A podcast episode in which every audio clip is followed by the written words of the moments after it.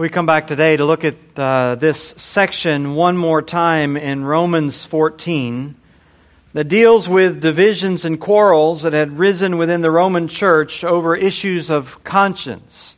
We talked about them over the last couple of weeks. These had to do in, in those days with disputes about what kinds of foods you can eat and which uh, days you should set aside, Sabbath days and food laws. And people had differing views, and they had a hard time accepting one another within the fellowship of the body of Christ. And so Paul writes this chapter. He writes this chapter in the first couple of verses, really, of chapter 15 to help them lift their minds, if you will, off of the particulars of all of their positions and their arguments and remind them of the mandate that they have within the gospel of Christ to accept one another. And this is his exhortation from the very beginning in verse 1 of chapter 14 to accept one another, and all the way at the very end, chapter 15, verse 7, to receive them, to welcome them, to accept them. The same word, just as Christ had received them. Accept one another. Maintain fellowship with one another. And all of this, really, as we said, is an extension of his call in verse 12, uh, chapter 12, verse 1 to respond to the mercies of God. In, in view of the mercies of God, this is the way that you present yourself as a living sacrifice. This is the way that you prove out the acceptable and perfect will of God. In God's kindness in God's mercy, He sought us out. He demonstrated to us His love in that while we were still sinners, He died for us. And how much more then should we? Even when we are at odds with our brothers, extend the same kind of grace and mercy. Paul spent uh, 11 chapters really laying out the firmest foundation for us of our understanding of how Christ offers us mercy and grace and freedom from sin, forgiveness, new life, all of those things. And then beginning in chapter 12, built on all the riches of that knowledge of God's mercy to call us as a body, as a as a, a, brothers, a group of brothers and sisters in Christ, to call us to respond to one another with that same kind of grace. And so now, at the beginning of chapter 14, he gives us this command as for the one who is weak in faith, welcome him, accept him, not to quarrel over opinions, but to bring him into your fellowship as with Christ. Now, we've been looking for the last couple weeks about how can you do that?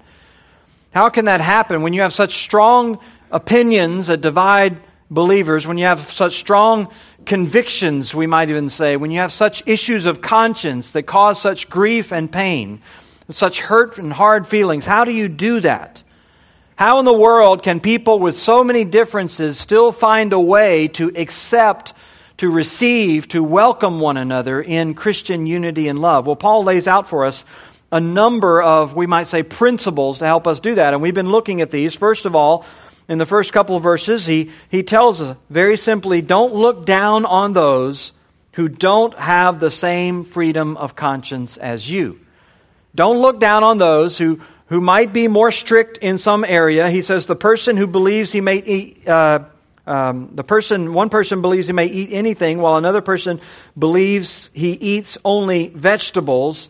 Some people have freedom, some people don't. But he says in verse 3 let not the one who eats despise the one who abstains. Don't, don't look down on those who have more strict consciences or, or uh, more difficulty in these areas of freedom than you do. And secondly, to those who, who do have the strict consciences, he tells them in verse 3 don't judge those who have freedom. Second half of verse 3 there, let not the one who abstains pass judgment on the one who eats. Why? Because God has welcomed him. I mean, what place do you have to reject him? What place do you have to spurn fellowship with him? When God is the very one who has demonstrated his willingness to accept him.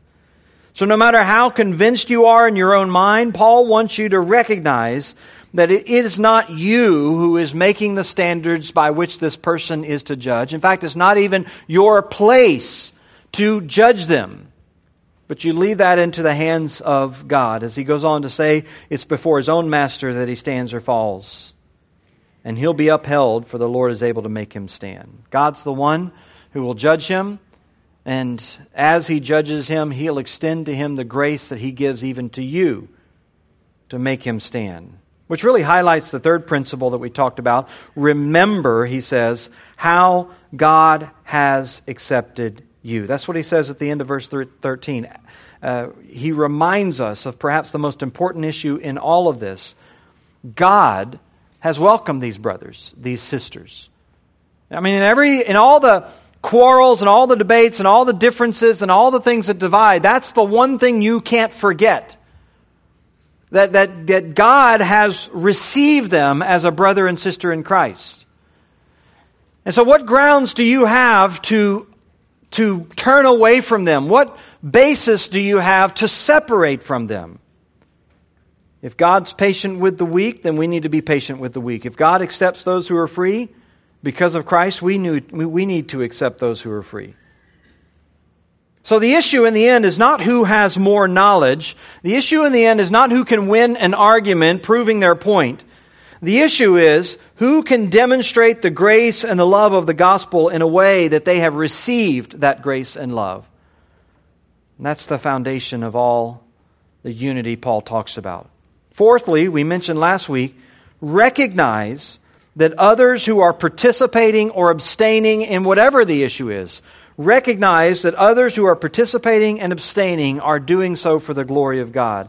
Particularly in verse 6, Paul reminds us the one who observes a day observes it in honor to the Lord. The one who eats, eats in honor of the Lord since he gives thanks, while the one who abstains, abstains in honor of the Lord and gives thanks to God. So this is the starting point is to recognize that even those who differ with you, no matter what track they're following on, they may very well be following that track with all sincerity to Christ.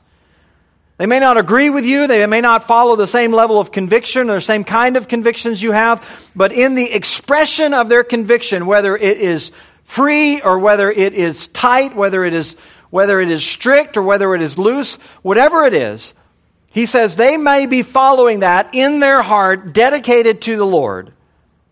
Even if they're wrong on the issue, it doesn't mean that their devotion isn't right. So we recognize that they might observe a day that's not necessary for them to observe, and they observe it in honor to the Lord. That they might, they might be free to eat something they shouldn't eat, and yet they eat it with thanksgiving in their heart to the Lord. They go out and they do some activity, they participate in something, and they're doing it with, with joy in their heart to the Lord, and their devotion is square, squarely centered on Him. In fact, as we said last week, they, although being wrong on the issue doctrinally, may actually be closer in devotion than even you are. If you're issues of freedom have become opportunities for the flesh. Those brothers and sisters, then, Paul says, recognize. Recognize the lordship of Jesus Christ in their life and that they're seeking to honor him and accept one another, welcome one another, because God has accepted you and because these brothers are seeking to honor him. Then, fifth, we mentioned, remember that we'll all stand before the judgment seat of God. Verse 10 Why do you pass judgment on your brother? Or why do you despise your brother? For we'll all stand before the judgment seat of God. Why do you judge? He says. Don't you understand that you'll give an account? As much as they will, you'll give an account of your judgmental, dismissive attitude You'll stand before God and give an account of that. As James says, and judgment will be without mercy to the one who has no mercy, which is just another way of saying that the one who in the end can show no mercy towards his brother or sister demonstrates that he's never learned the mercy of the gospel to begin with. Now, with all of those principles behind us, this morning we want to wrap up this section by looking at three more very uh, very important principles when it comes to this issue of conscience. Three more principles that Paul lays down for us to help us know how to navigate through these differences, help us know how to uh, accept one another, to dwell together in peaceful unity in spite of the matters of conscience that might separate us. And so today we come to this sixth principle in our list, and it's found in verses 13 through 20. Where Paul basically tells us to determine not to destroy the work of Christ for the sake of your freedom. Or you might even say for the sake of your conscience. Determine not to destroy the work of Christ for the sake of your personal issues of conscience, your personal issues, maybe even of freedom. You can kind of pick up this whole idea of destruction and and damage and, and grief. In verse 13, Paul uses a number of words to describe the kind of impact that our attitudes can have toward other believers. In verse 13, he talks about putting a stumbling block or a hindrance in the way of your brother. In verse 15, he talks about causing him grief and pain in his heart, or even at the end of that verse, destroying him. Or again, down in verse 20, he talks about destroying the work of God or making another stumble. And that's the whole theme of these verses as he, as he says there, therefore let us not pass judgment, verse 13, on another any longer, but rather decide never to put a stumbling block or a hindrance in the way of a brother. I know and I'm persuaded in the Lord Jesus that nothing is unclean in itself. But it is unclean for anyone who thinks it's unclean. For if your brother is grieved by what you eat, you're no longer walking in love. But what you eat, or excuse me, by what you eat, do not destroy the one for whom Christ died. So, do not let what you regard as good be spoken of as evil, for the kingdom of God is not a matter of eating and drinking, but of righteousness and peace and joy in the Holy Spirit. Whoever thus serves Christ is acceptable to God and approved by men. So, so then, let us pursue what makes for peace and for mutual upbuilding. Do not, for the sake of food, destroy the work of God. Everything is indeed clean, but it's wrong for anyone to make another stumble by what he eats. Paul wants us to understand. As he goes through this, he wants to affirm a number of times that our freedom certainly is a precious gift that God gives to us. But at the same time, that freedom can easily become a tool of the enemy a tool of Satan, if that freedom becomes focused on ourselves. And when we do that, we actually put a stumbling block or a hindrance in the way of our brother. That's a, a word literally uh, means a, a rock or even some loose soil that someone might slip on in a pathway, lose their footing. But Paul's using it figuratively of a brother, a Christian, stumbling or falling in their walk with the Lord. And as we've said in the past, what he has in mind here is, is a weaker brother who sees you doing something and is encouraged by your example to go out and do the same, even when they're not convinced it's the right thing to do. They're, they're, they're tempted to follow your example and thus be racked with a guilty conscience and do violence to their conscience. I mentioned this in weeks past. Paul spells it out more clearly in 1 Corinthians 8 when he says in verse 9, Take care that this right of yours does not somehow become a stumbling block to the weak. For if anyone sees you who have knowledge eating in an idol's temple, will he not be encouraged if his conscience is weak to eat food offered to idols? And so by your knowledge, this weak person is destroyed, the brother for whom Christ died. He's describing what we would call in our own day simple peer pressure. A, a, brother or sister who, by your example, could be encouraged to do something which violates their conscience.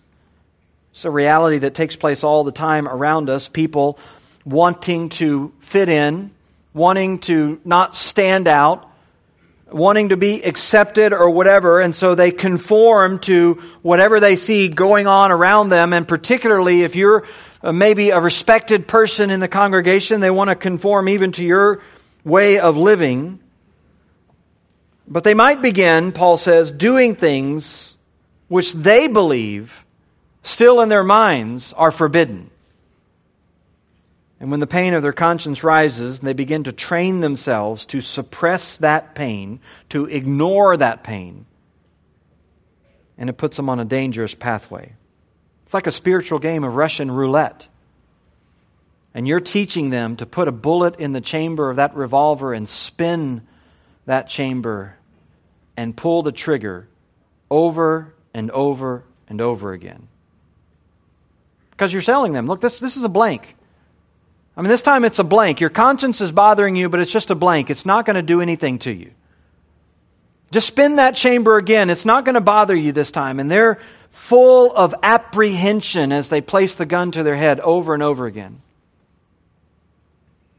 Until that time when their conscience and their anxiety rises, and it really is serious. It really is sin.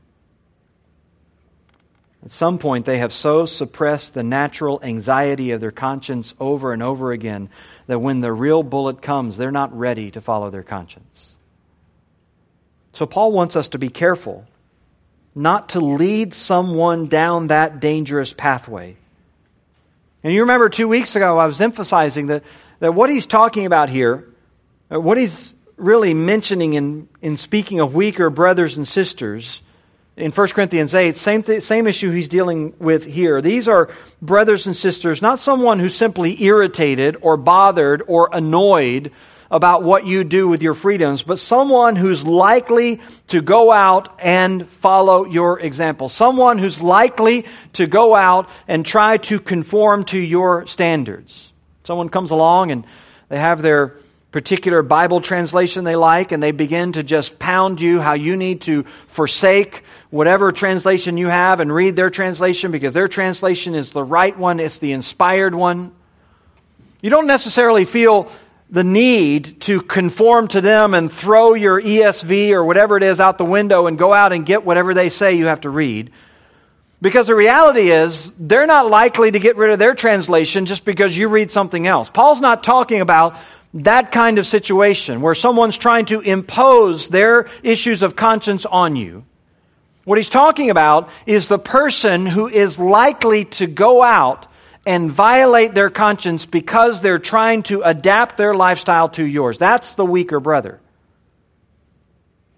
And so he's laying down this principle of, we might call the stumbling block. Let us not pass judgment on the one any longer, but rather let us decide never to put a stumbling block, a hindrance in the way of your brother. You should, you should move your attitude, he says, from a, a condition of condemnation to a, a one of concern. Rather than sort of this dismissive, and, and rejecting mentality. You ought to have concern for your brother. And there's no way for you to have concern for them if all you really want to do is get away from them, rid them out of your life. Get rid of them because they're an inconvenience to your freedoms. The contrast here is between this attitude of self defense, passing judgment on others who don't see it as clearly as you do, and the attitude of really protection, deciding never to put anything in the way of someone who may not see it as clearly as you do. So, if another Christian believes some behavior is wrong or sinful, even if they're mistaken, you should never encourage that person to pursue that behavior. Because regardless of whether or not they have properly defined something as sinful, you would be training them to dangerously ignore their conscience, to dangerously suppress that sense of fear of sin. And if you are the one who's influencing them, if you're the one whose example they're trying to follow, Paul says you're creating a hindrance, and Jesus says, Woe to you! Woe to you! It'd be better for you to put a millstone around your neck, Matthew 18, and be cast into the sea. Paul makes a, this very broad statement in verse 14 Look, I, I, I know, I'm persuaded in the Lord that nothing is unclean in itself. He understood freedom. He understood Jesus' words in Matthew 15. It's not what goes into the mouth that defiles a person, but what comes out of him. It's not the things that you eat. It's not necessarily the things that you touch. It's not even necessarily the places you go the thing which defiles you is your own heart. And the thing that's dangerous is the desires of that heart that so want to feed on the issues of the flesh, but those aren't coming from external things. There's nothing in itself that's unclean. Paul told Timothy, everything created by God is good, and nothing is to be rejected if it is received with thanksgiving, for it is made holy by the word of God and prayer. And so he's, he's stating as clearly as possible what the, what the new covenant position is, is that, is that we have freedom in Christ. And he says, Look, I understand that as well as anyone. But that answer didn't mean for Paul that he'd simply go out and pursue, therefore, whatever he wanted for the sake of personal enjoyment. Because he also understands in the second half of that verse very clearly that the things he thought were clean, if it's unclean to anyone else who thinks it, then it is unclean to them. The immature person, the weak person, their conscience might be ill informed, but even in that ill informed state, it is unclean, he says. So you hear what Paul's saying. Objectively, objectively, God may have no problem with whatever the issue is. We might even say biblically, God may have no problem with whatever the issue is. But subjectively, that weak Christian still believes that he does, and therefore, in his relationship with God, he does. God does have a problem with it. Or another way to say this, you might be right in all of your arguments about however you're behaving. You might have crossed all the T's and dotted all the I's. You might have all of your arguments down. You might be right in all of the particulars of your argument and wrong in all of your response. It's possible for you to be correct in some theological point, but corrupt in the way that you use it. Getting your doctrine right is only half the battle.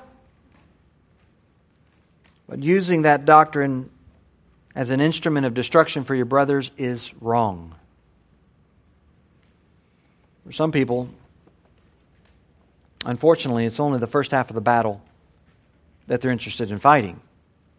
They're only interested in getting that issue right.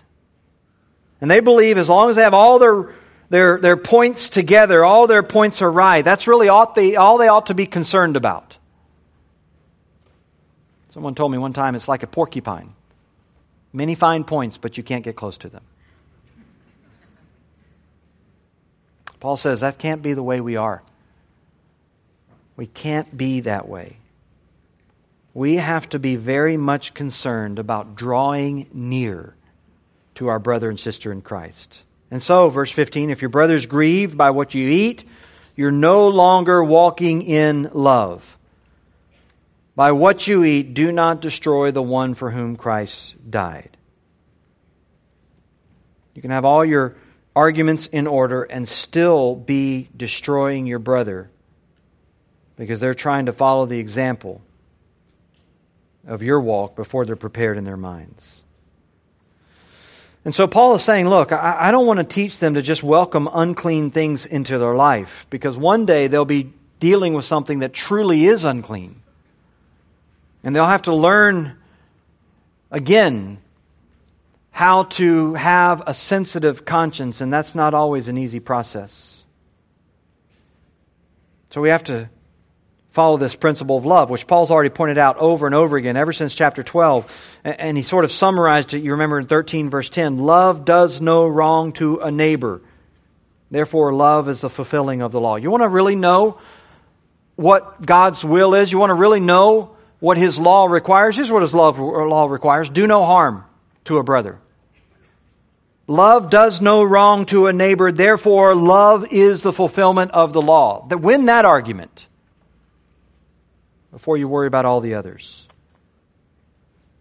By what you eat, do not destroy the one for whom Christ died. Now, don't stumble over what Paul's saying there. He's not suggesting that somehow you're going to cause that person to lose their salvation. He's not saying that you're going to, you're going to lead them down some pathway which will eternally destroy them. But what he's saying is you can do serious damage to their spiritual progress, their spiritual growth. You could do serious damage to their conscience and their walk with the Lord. I've seen this, unfortunately, too many times in my own life and my own ministry. To see some unsuspecting and we might say naive brother be led down a pathway by some stronger brother, used and manipulated for whatever reason and then after a while, discarded along the way until they are completely demolished in their Christian walk. And they might go, I've seen people go years, two, three years, completely outside of the church because they have been so pummeled by these other believers.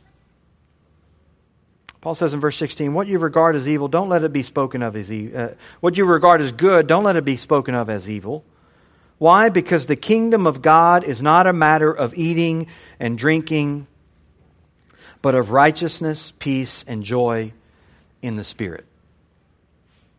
The kingdom, he says, is not going to be advanced by you winning your particular arguments about this issue or that issue, about eating and drinking or whatever it might be, the kingdom of God is not going to be spread in that way. It's going to be advanced. It's going to be spread. How? By righteousness and peace and joy in the Holy Spirit.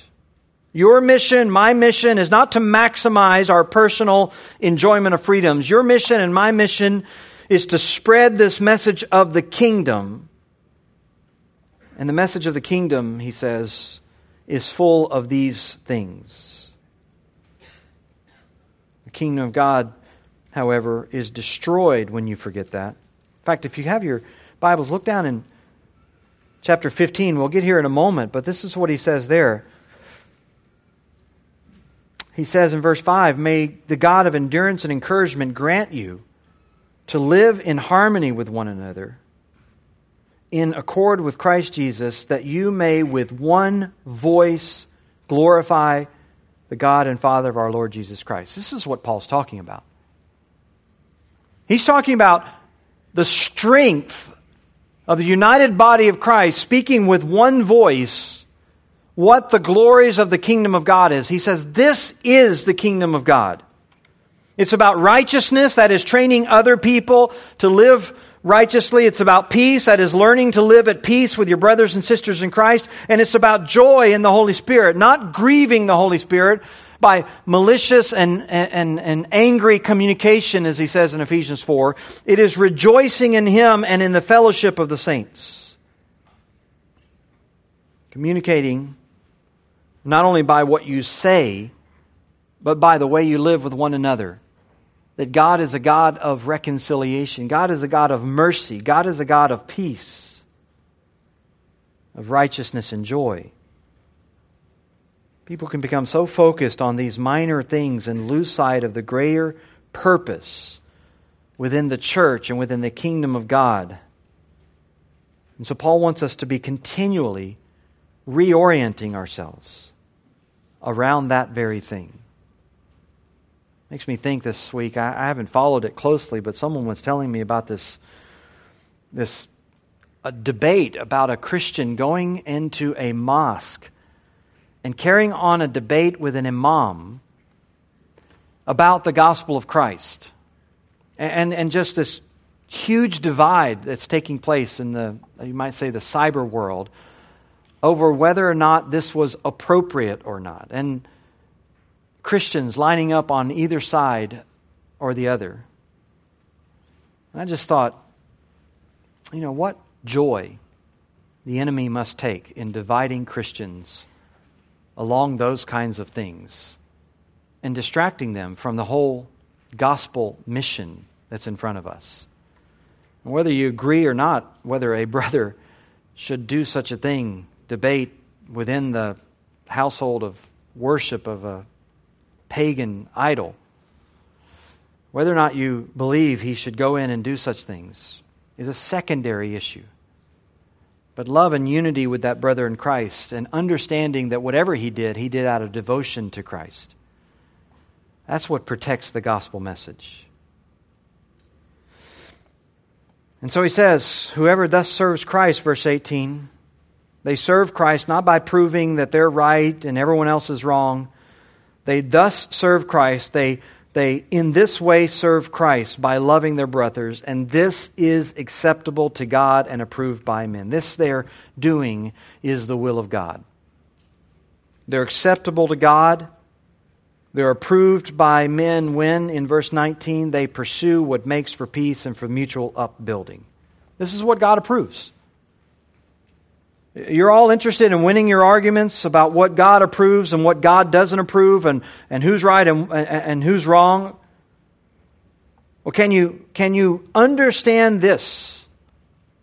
That what God approves is pursuing what makes for peace, pursuing what makes for mutual upbuilding, edifying one another. And so when mature Christians voluntarily restrict their own lives to conform, maybe even to the stricter standards of their weaker brothers, they're building within the body of Christ closer relationships with one another. They're strengthening the overall witness of the church, and the kingdom of God is advancing. That's why Paul says in verse 20 do not, for the sake of your food, destroy the work of God. God's not going to take it lightly. You understand? He's not going to take it lightly. When, for whatever your particular issue is, you're dividing from some brother or sister over these minor things and doing damage to the kingdom of God, doing damage to the preaching of the gospel. Don't destroy his work for the sake of your petty enjoyment or entertainment or eating or drinking or whatever it might be. He goes on to say in verse 20 Indeed, everything is clean, but it's wrong for anyone to make a brother stumble by what he eats.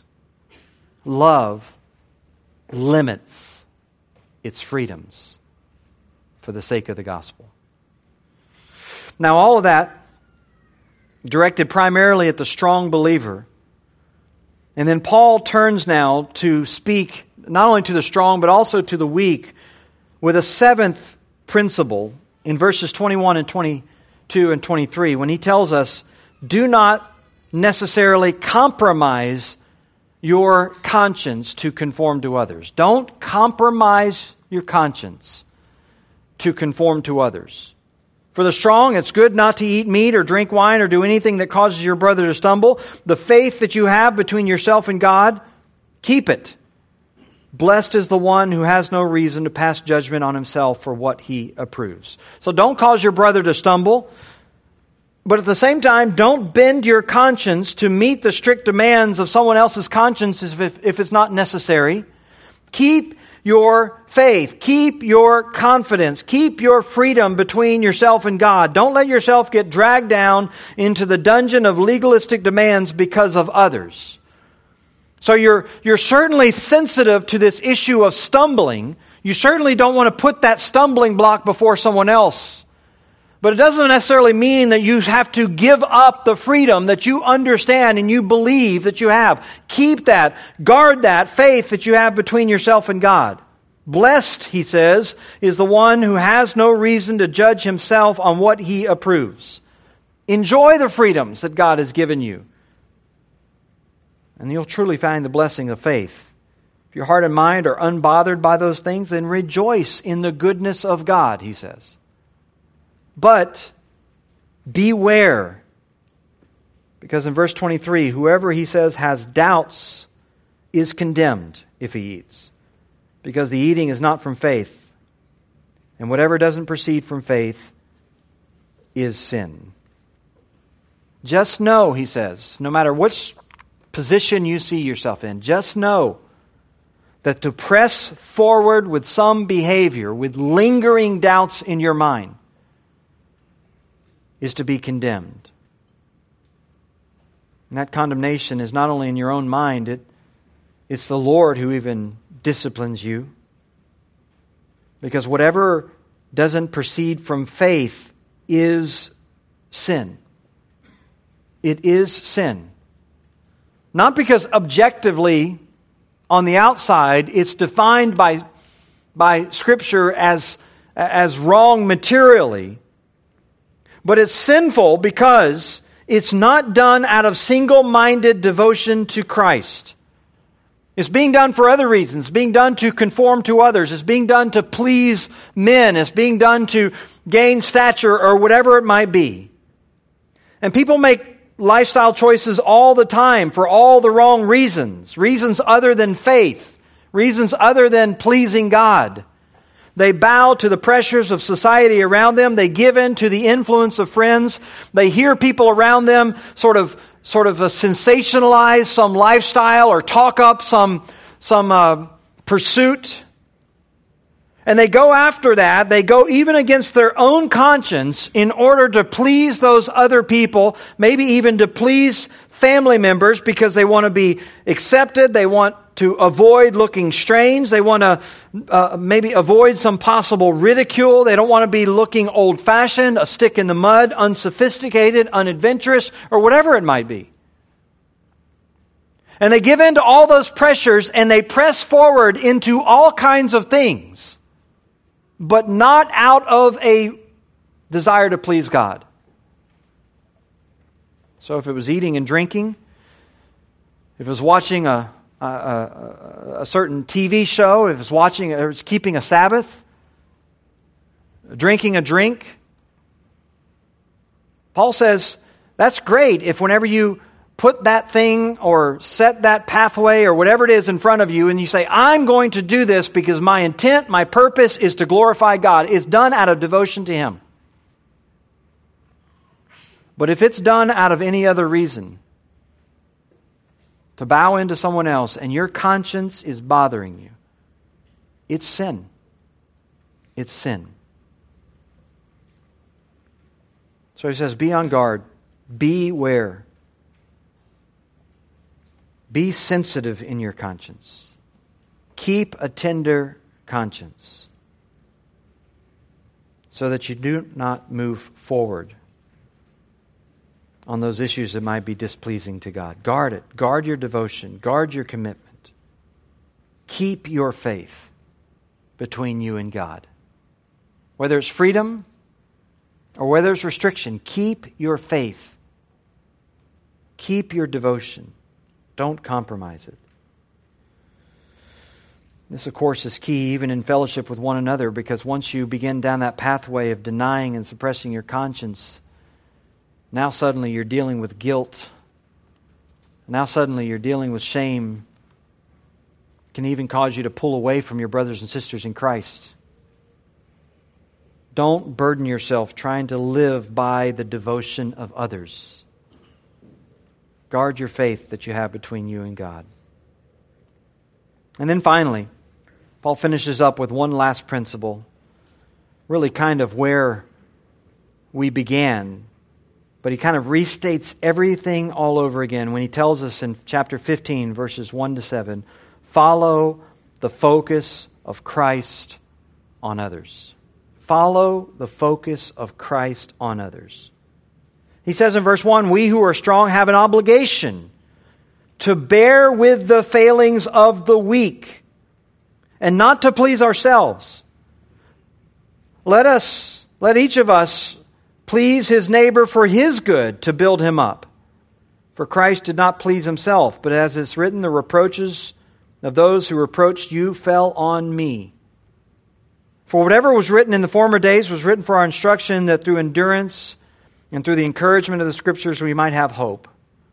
May the God of endurance and encouragement grant you to live in such harmony with one another in accordance with Christ Jesus, that together you may with one voice glorify the God and Father of our Lord Jesus Christ. Therefore, welcome one another as Christ has welcomed you for the glory of God.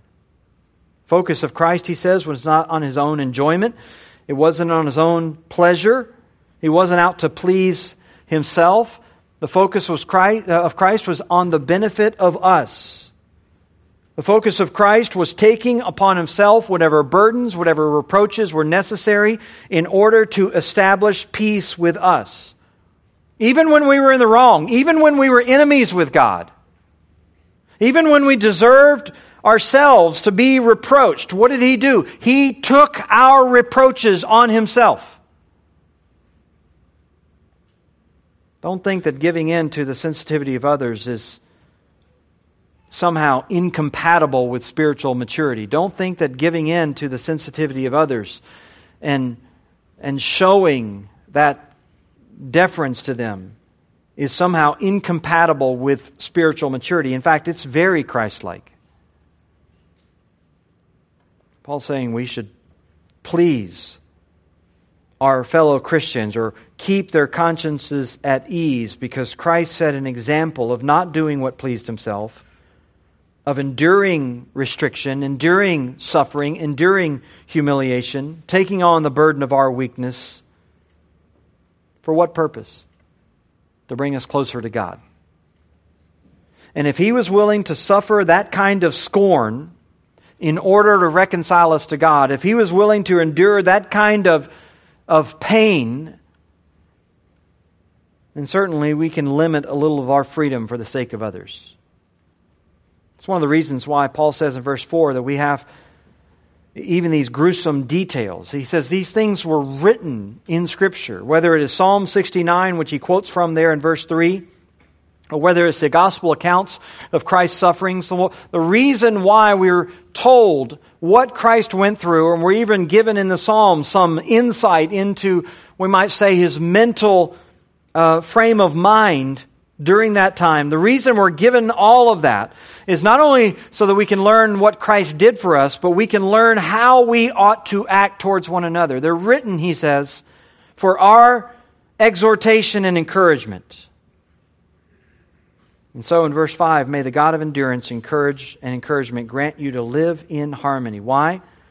That together we may with one voice glorify the God and Father of our Lord Jesus Christ. This is the work of God. This is what He's concerned about. Not just freeing you so that you can express your freedoms and enjoy life or whatever it is, but teaching you to follow in his footsteps, to deny yourself for the sake of the unity of the body of Christ.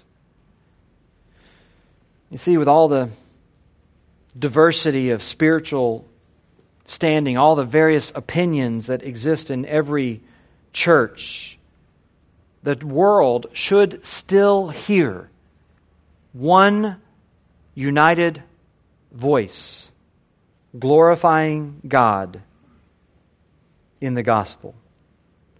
We shouldn't be separating out into all these different groups, dividing along lines of personal convictions and preferences. By the way, that's why, just from a footnote, that's why we have never done a contemporary and a traditional service. That's why we don't do things like that. Instead of just separating people out along lines of personal preference and, and uh, going along the lines of uh, of whatever they're comfortable with. We encourage people to follow the example of Christ, to yield to others, even in those, those matters of tradition and preference, so that with one voice we glorify God the Father. And so in verse 7, we welcome one another. As Christ has welcomed you, we welcome one another because of what Christ has done. He bore our reproach he took our weaknesses.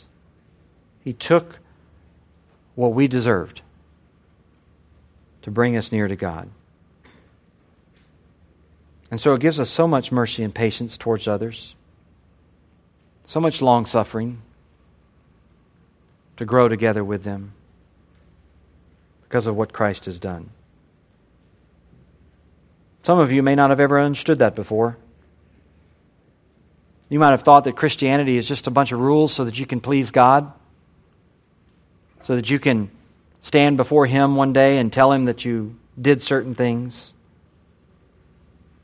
You're trying to do enough to overcome His wrath and please Him when you stand before Him, but the reality is, it's really not about you doing enough to please Him. It's about you never being able to please Him, but Christ being able. It's about Jesus Christ doing enough to overcome God's wrath on your behalf. It's about Him going to the cross and taking on the shame, standing under the fury of God, so that God's anger against you can be wiped away and your sins can be forgiven. That's the gospel, not only that we preach, it's the gospel we demonstrate. That's why when you come to a place like this and you look around you, that's why you see loving community. That's why you see Christians dwelling together as they do. That's why you see what you don't see anywhere else in the world. It's because we've been transformed by that loving message. And the message comes to you this morning. If you don't know Christ, if you've never understood His mercy this morning, we invite you, when we close here in a moment with a song and a word of prayer, we invite you to respond to that gospel. Confess yourself the condemned sinner that you are under God's wrath, but receive from Christ the sacrifice, the forgiveness that comes because of his cross. We'll be closing, and I'll be down here. We have other elders who are available. If you'd like to speak with someone this morning about how you can have your sins wiped away, how you can have the fury and wrath of God taken away, and you can have peace with God, we'd love to spend a few moments talking to you from the Scripture about God's message of forgiveness. Well, let's stand together. We'll be dismissed with a word of prayer. Father, we're so grateful for this gospel, so thankful for what it has done for us, and woe to us if we ever become so calloused to it that we can't demonstrate the same grace and mercy towards one another. I pray, Father, that we would hear it and we would receive it so that we can receive and accept and welcome one another, so that we can demonstrate to others the patience and kindness of our Savior. Give us patience with those who may be weaker in some area. Give us even patience with those who seem to go beyond what we believe is the boundaries of freedom.